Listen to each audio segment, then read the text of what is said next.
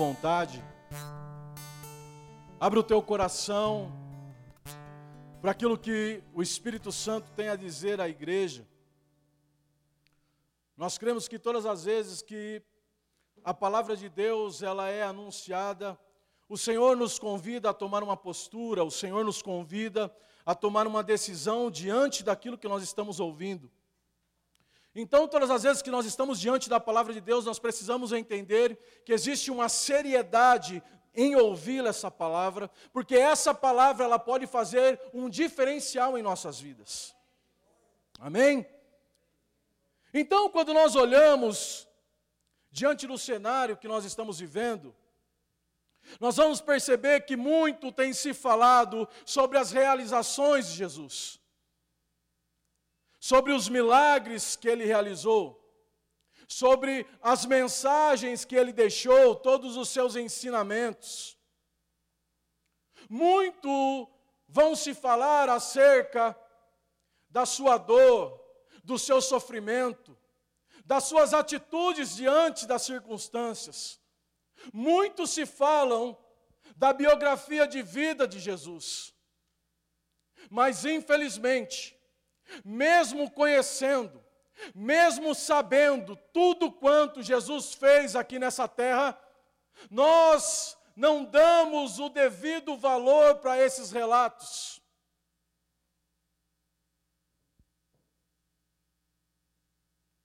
A Bíblia vai nos dizer muitas coisas acerca de Jesus.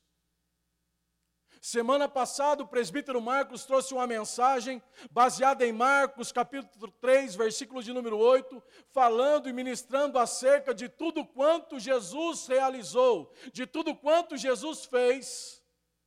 Mas a Bíblia vai nos dizer, em João, capítulo de número 21, verso de número 25, que além dos milagres que Jesus realizou, Jesus, ele operou muitas outras maravilhas e que se todas elas fossem relatadas uma por uma, o escritor diz que ele crê que nem mesmo o mundo inteiro caberiam os livros que seriam escritos desses relatos. Muitos se falam acerca da morte de Jesus e, consequentemente, tudo aquilo que ela nos proporcionou. Mas você já parou para pensar em uma outra perspectiva? E se Jesus não tivesse morrido naquela cruz, como estaria o mundo hoje? Se Jesus não tivesse morrido naquela cruz, como eu e você estaria vivendo hoje? O que seria de nossas vidas sem o sacrifício perfeito de Jesus? Por isso, nessa noite, nós seremos ministrados através de uma perspectiva reversa acerca da morte de Cristo. Nós precisamos aprender a valorizar tudo aquilo que Jesus conquistou para nós. Abra comigo em Hebreus, capítulo de número 10. E versículo de número 1.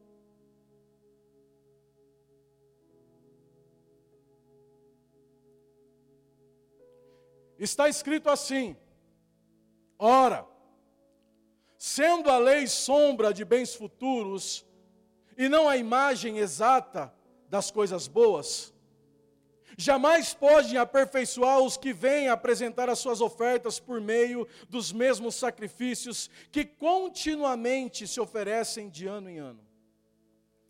Se não fosse assim, não teriam deixado de ser oferecidos?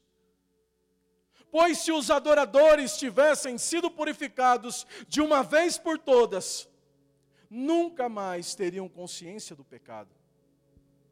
Porém, por meio desse sacrifício, se faz recordação dos pecados a cada ano, pois é impossível que o sangue de touros e de bodes apaguem pecados. Por isso, entrando do mundo, falando acerca de Jesus, ele diz: Tu não quiseste sacrifício e oferta, mas me preparastes um corpo. não te agradastes de holocaustos e ofertas pelo pecado. E versículo de número 7 diz: Então eu disse: Estou aqui, o rolo do livro está escrito ao meu respeito, para fazer, ó Deus, a tua vontade. Até aqui por. A primeira coisa que nós precisamos entender é que se Jesus não tivesse morrido naquela cruz, não existiria um sacrifício perfeito. Se Jesus não tivesse morrido naquela cruz, não existiria a santificação pelos nossos pecados. Nós vamos ver o autor do livro de Hebreus enfatizando várias vezes acerca do sacrifício perfeito de Jesus. Ali, o escritor ele vai nos dizer sobre as práticas e sacrifício da antiga aliança, dizendo que esses sacrifícios, esses sacrifícios que eles ofereciam, não alcançavam com perfeição o objetivo. Objetivo esse que era de aperfeiçoar todos aqueles que se aproximavam de Deus para o adorar. Mas por que então esse sacrifício não alcançava com perfeição? Porque se esse sacrifício fosse perfeito, não haveria necessidade de todos os anos eles irem e repetidamente oferecerem sempre os mesmos sacrifícios. Na verdade, esses sacrifícios que eles ofereciam na antiga aliança apenas cobriam o pecado.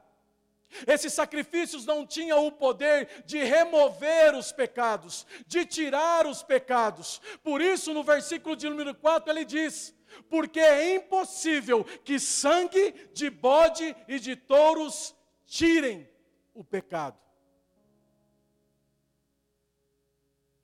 Por isso que o escritor de Hebreus, no versículo de número 1, ele começa dizendo acerca da lei.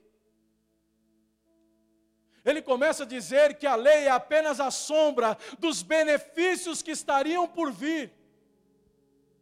O que, é uma sombra? A sombra é uma imagem apagada, uma imagem opaca de algo que é real, de algo que é perfeito.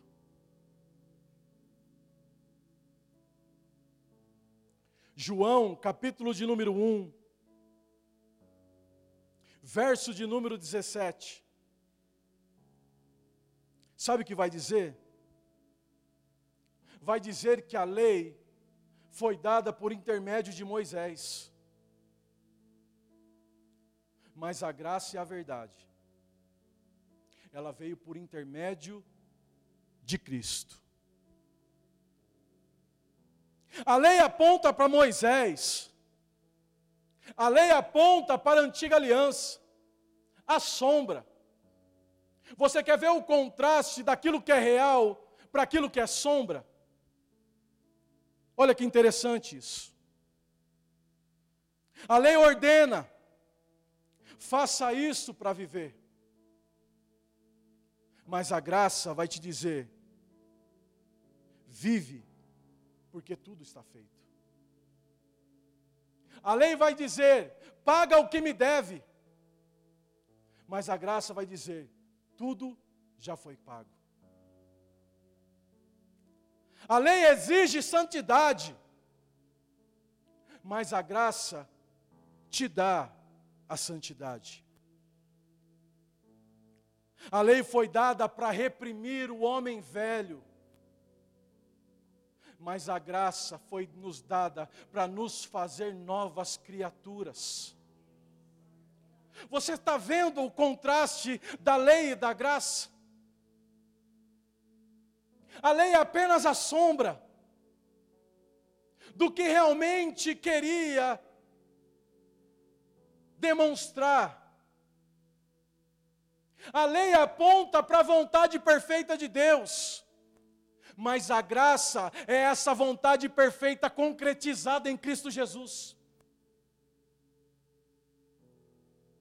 Então, queridos, se Jesus não tivesse morrido não existiria um sacrifício perfeito. E no livro de Hebreus, no versículo de número 8, no mesmo capítulo que nós estamos lendo, que nós iniciamos lendo, vai dizer assim: E tendo dito acima acerca da vontade de Deus, diz: Tu não quisestes e nem te agradastes do sacrifício, oferta, holocaustos e oferta pelos pecados que se oferecem segundo a lei. E ele disse: Estou aqui para fazer a tua vontade, ó Deus. Assim ele invalida o primeiro, a lei, para estabelecer a segunda, a graça. E nessa vontade é que somos santificados pela oferta do corpo que Jesus Cristo fez uma única vez. Aí começa a explicar no versículo de número 11, dizendo: Todo sacerdote se apresenta dia após dia, servindo e oferecendo muitas vezes os mesmos sacrifícios que jamais conseguem apagar os pecados. Mas este, Jesus, tendo oferecido um único sacrifício pelos pecados, assentou-se para sempre à direita de Deus.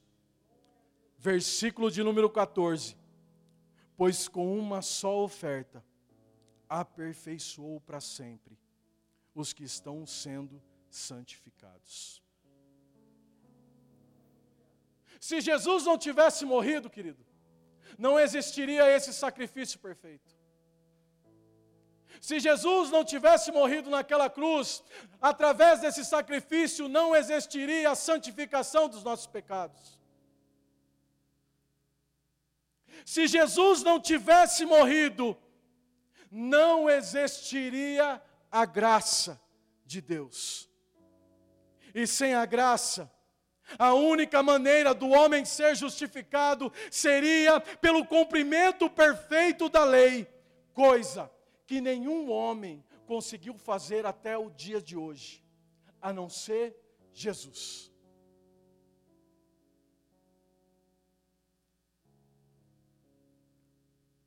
Romanos capítulo 4, versículo de número 25.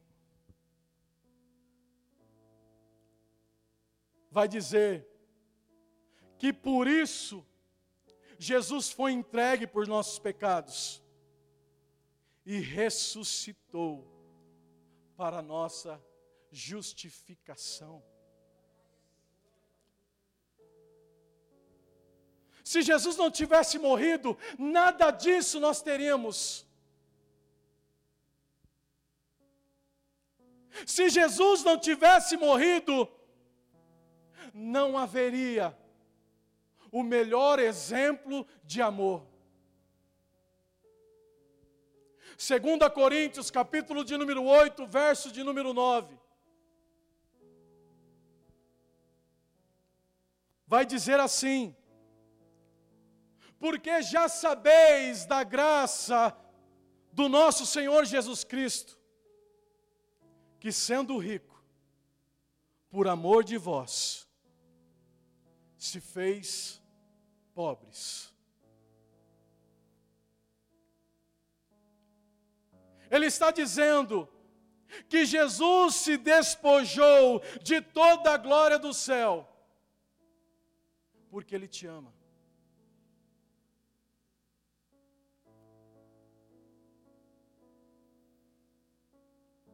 Com essa atitude, Jesus está dizendo que ele se achou em forma de homem, que ele se humilhou, que ele foi obediente, com obediência até a morte, porque ele nos amou.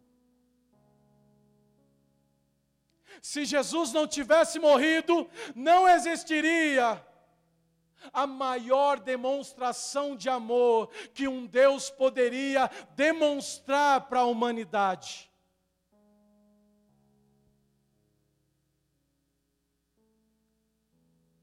Por isso, João 3,16 vai dizer que Deus amou o mundo de tal maneira que deu o seu único filho por pessoas que não mereciam,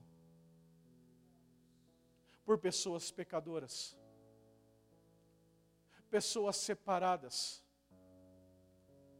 mas por nos amar, Deus decidiu demonstrar isso, entregando o seu único filho para morrer em nosso lugar.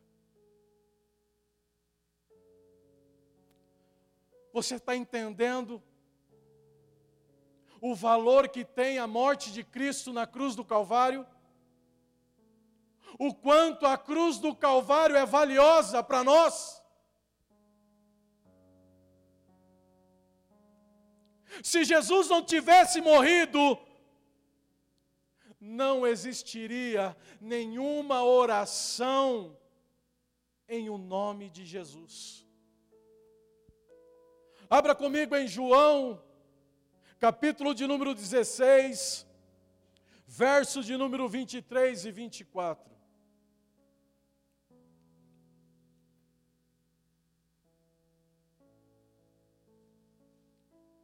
Está escrito assim: Naquele dia, nada me perguntarás. Em verdade, em verdade vos digo, que se pedires alguma coisa ao Pai, Ele vos-la concederá em meu nome. Até agora nada tem despedido em meu nome. Pedi e recebereis, para que a vossa alegria seja completa. A oração em o nome de Jesus ela é baseada na morte e na ressurreição de Cristo. Se Jesus não tivesse morrido, não haveria a chave de acesso, que é o nome de Jesus, que ativa as nossas orações. Se Jesus não tivesse morrido, as nossas orações seriam apenas palavras lançadas ao vento diante de um tribunal, diante de um justo juiz. E diante desse tribunal, todos os dias, aparece um advogado de acusação que nos acusa dia e noite, sem parar. Esse advogado de acusação, ele defende o seu cliente. E ele tem um requerimento, ele tem uma ação contra a minha vida e contra a tua vida. E nesse requerimento, esse advogado de acusação diz que o cliente dele trabalhou constantemente em nossas vidas porém ele ainda não recebeu o salário do seu trabalho. Esse advogado de acusação, todos nós sabemos quem é. É o diabo, é Satanás, é a antiga serpente, é o acusador, que dia e de noite está diante de Deus dizendo: Olha, não ouça essa oração, porque ele tem uma ação contra não atenda esse pedido, porque eu tenho um requerimento aqui. Ele precisa pagar o que deve para o meu cliente. Sabe quem é o cliente de Satanás? O pecado. Romanos 6, 23. O salário do pecado é a morte. Satanás todos os dias sobe diante de Deus e diz: Meu cliente quer receber. E aí nós começamos a compreender a importância da morte de Jesus. Porque se Jesus não tivesse morrido, nós estaríamos sentenciados a pagar esse salário impagável. Então, todas as vezes que Satanás se levanta diante do justo juiz, com acusações, contra um, um diante de um requerimento. Jesus se levanta e diz: protesto meritíssimo. Se Jesus não tivesse morrido, nós não saberíamos o que está escrito em 1 João, capítulo 2, versículo de número 1. Quando ele diz: Meus filhinhos, estas coisas eu vos escrevo, para que não pecais. Mas, se pecar, temos um advogado para com o Pai, Jesus Cristo, o justo. E todas as vezes então que Satanás se levantará, se levantar para te acusar, o advogado fiel se levanta e diz: Eu protesto meritíssimo, porque o preço já foi pago. Eu protesto meritíssimo, porque a dívida impagável já foi paga. Foi paga na cruz do Calvário. E o juiz vai dizer: protesto aceito. Causa ganha.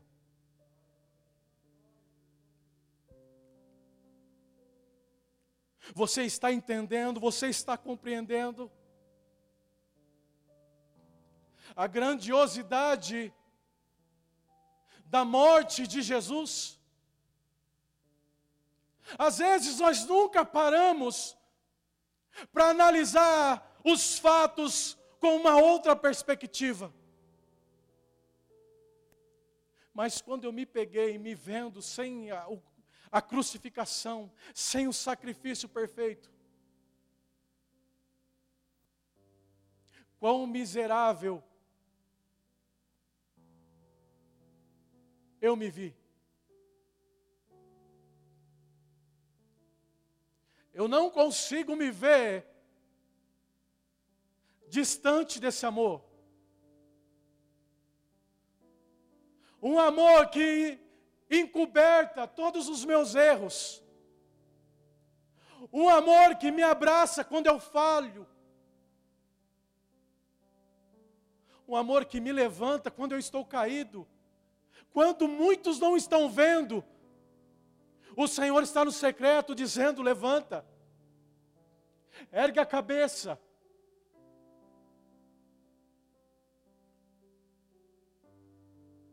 Nós precisamos valorizar mais aquilo que Jesus fez por nós, querido.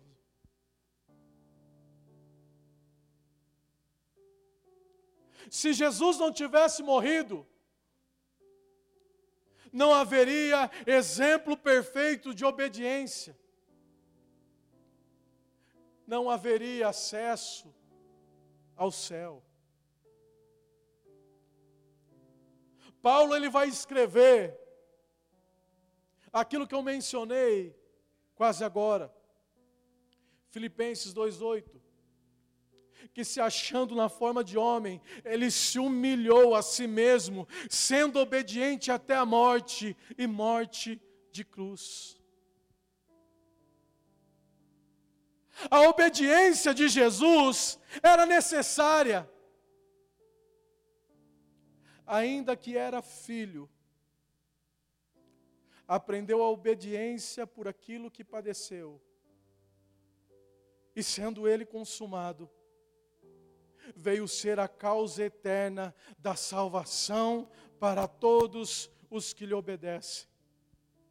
Hebreus capítulo de número 5, versos 8 e 9.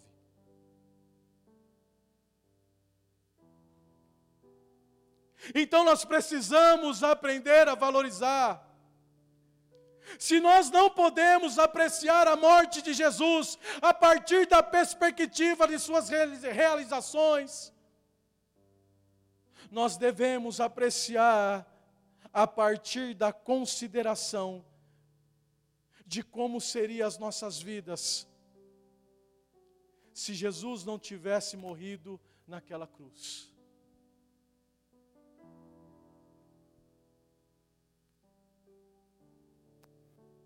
Se Jesus não tivesse morrido naquela cruz, não existiria a igreja.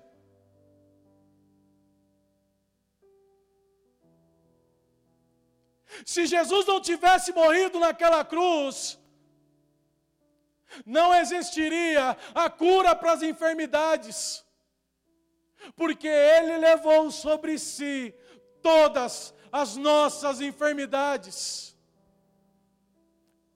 Se Jesus não tivesse morrido naquela cruz, não haveria paz,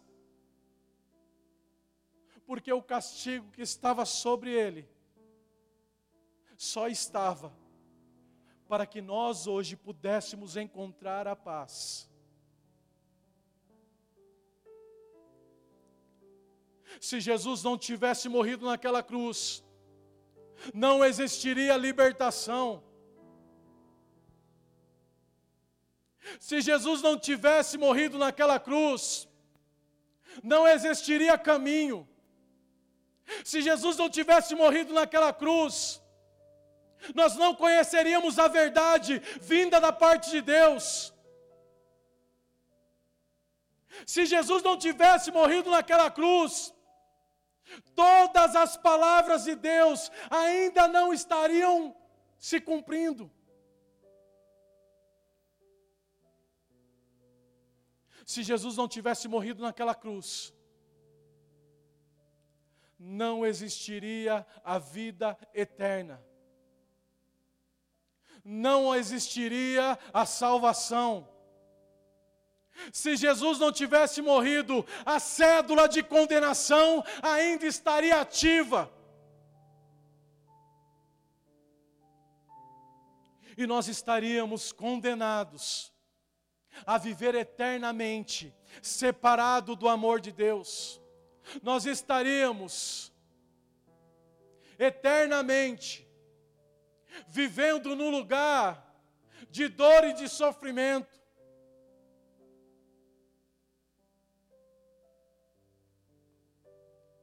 Se Jesus não tivesse morrido naquela cruz, hoje você não estaria aqui. Se Jesus não tivesse morrido naquela cruz,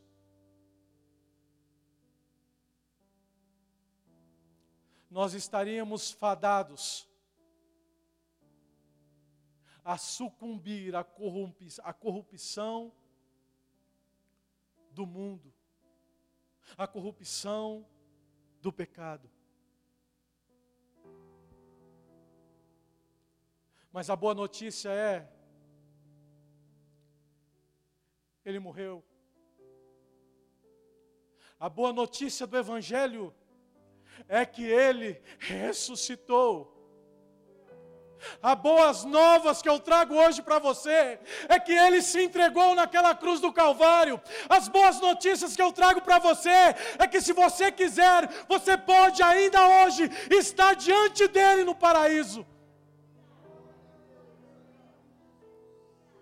As boas novas que eu te trago hoje é que nada pode te separar do amor dele nem a largura, nem a profundidade, nem a altura. Nada pode te separar do amor de Cristo.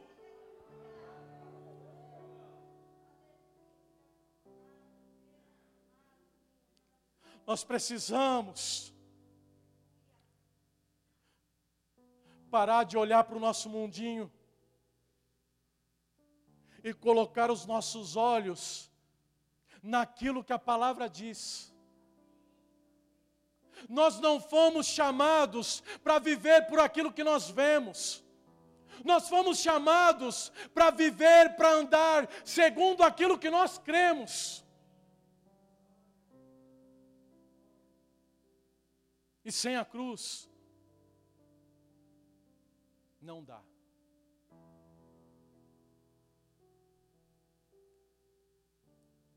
Se Jesus não tivesse morrido, o acesso ao céu estava fechado. Porque ele mesmo disse: Ninguém vai ao Pai a não ser por mim. Se Jesus não tivesse morrido, não existiria o mediador entre os homens e Deus.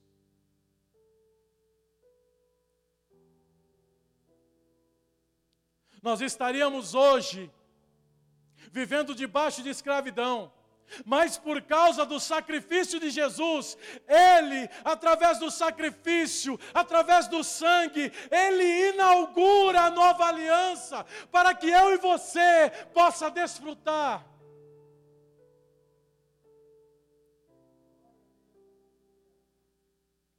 Então nós precisamos viver com propósito. Não adianta nós queremos viver para nós mesmos. Sabe o que acontece, querido?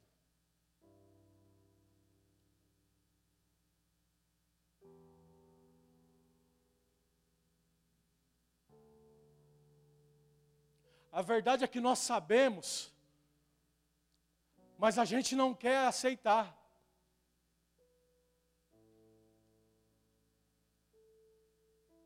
O Evangelho, a palavra de Deus, as boas novas, ela não foi escrita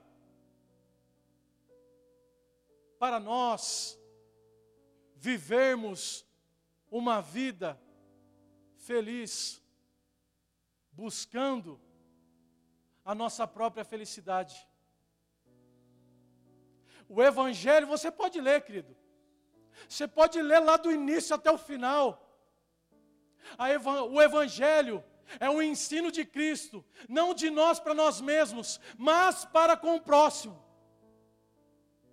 É negar a nós mesmos em prol do próximo. O Evangelho é isso. Você vai ver o ensino de Jesus é isso.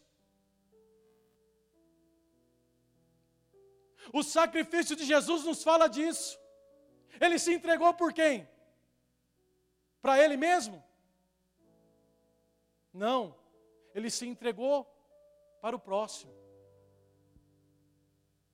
Por isso que ele diz: amar a Deus acima de todas as coisas e amar o próximo como a ti mesmo. O Evangelho não está relacionado a mim, mas está relacionado ao meu próximo. E nós encontramos muita dificuldade nisso.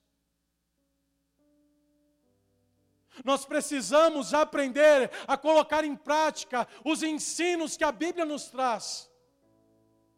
E isso é difícil.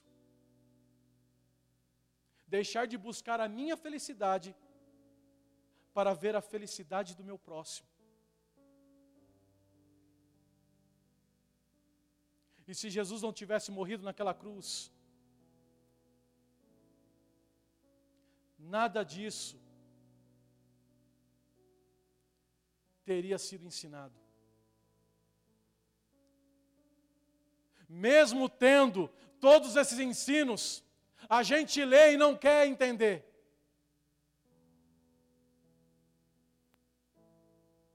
O salário do pecado é a morte, mas o dom gratuito de Deus é a vida. E Jesus veio para nos dar vida em abundância.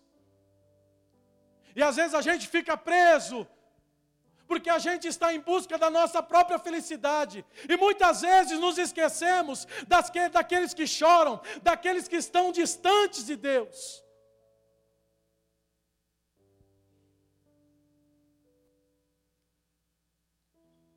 Esses dias, nós fomos fazer umas visitas aí,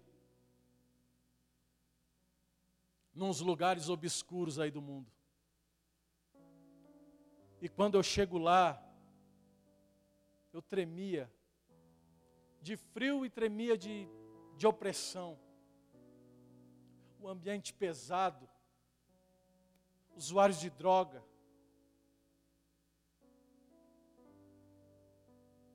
Mas quando nós chegamos e pedimos licença, se nós poderíamos ali entregar algumas coisas, a recepção foi calorosa. E o mais duro, sabe o que foi? É ser ministrado por pessoas que estão naquelas condições. Pessoas que estão esquecidas pela sociedade e também esquecidas pela igreja.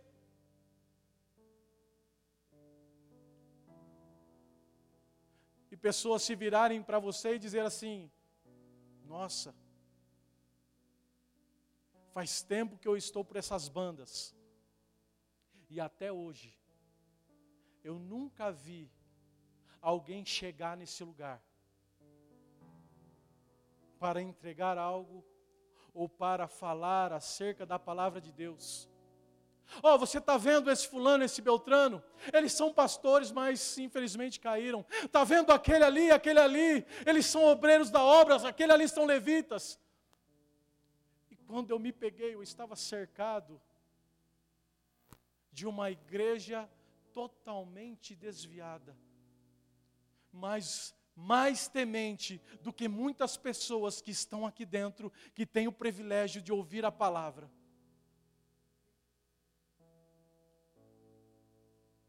E aquele irmão virou para mim e falou assim: Sabe, irmão, a gente sabe que Deus cura, a gente crê que Deus tem o poder para nos tirar, para nos livrar, Deus é poderoso, irmão, nós cremos nisso. Nós sabemos que Deus faz essas coisas. Mas o que eu não vejo é ninguém estendendo a mão para nos tirar desse lugar, para nos auxiliar, para nos dar um apoio, para nos dar uma ajuda. E aí o Espírito Santo começou a tocar aquele homem daquele estado, e ele falou assim: Eu vou te dar uma palavra, você, você recebe? Eu falei: Recebo. E ele virou para mim e diz assim: eu não sei quem estava lá, irmãos, faz tanto tempo que eu não, não pego na Bíblia, mas tinha dois apóstolos lá diante da porta formosa, você lembra? Eu falei, lembro. Pois é. Nós sabemos que existe unção.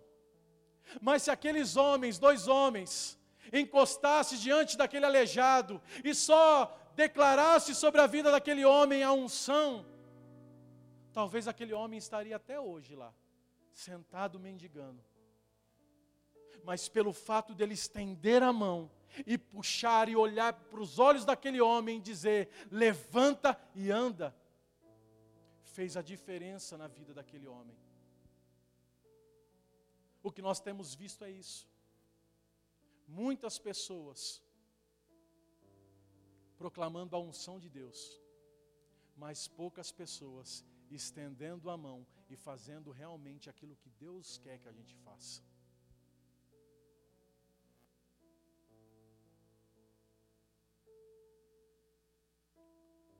Se Jesus não tivesse morrido naquela cruz, nós estaríamos talvez até pior do que essas pessoas. Pessoas que ainda a chama queima, que quando você fala do amor recebe, abaixa a cabeça, pede oração e diz: volta de novo, irmãos volta de novo. Ó, oh, tá vendo aqui? Vocês voltarem de novo.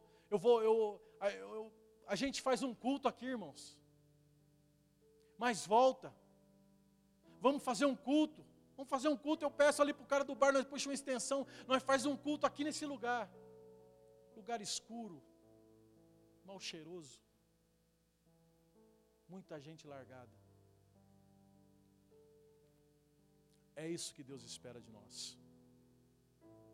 Mas para isso, nós precisamos entender a importância da cruz de Cristo em nossas vidas.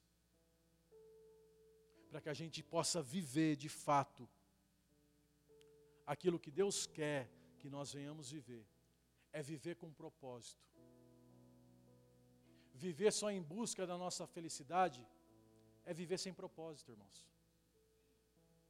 Viver com propósito é viver segundo a vontade daquele que te chamou. É viver debaixo dessa vontade. Por isso nós precisamos compreender cada vez mais aquilo que Deus quer de nós, para que nós possamos viver com um propósito. Essa é a mensagem que eu deixo essa noite. Se nós não podemos apreciar a morte de Jesus a partir da perspectiva de suas realizações, nós devemos apreciar a sua morte a partir da consideração como seria se Jesus não tivesse morrido. E pelo fato dele ter morrido, houve um sacrifício perfeito. Pelo fato dele ter morrido, houve justificação pelos nossos pecados. Pelo fato dele ter morrido, existe a graça, o favor imerecido da parte de Deus. Pelo fato dele ter morrido, Deus demonstrou o seu amor para conosco. Pelo fato dele ter morrido, Deus te entregou uma chave de acesso. E você pode pedir, pedir confiante, no nome de Jesus, porque não é o André que está dizendo, é a palavra dele que diz que tudo quanto você pedir em seu nome, ele entregará. E ainda ele vai incentivar. Vocês não receberam nada porque ainda não pediram. Peçam a mim, para que a alegria de vocês venham ser completas. Jesus é o maior exemplo para nós. Vamos nos colocar de pé, querido.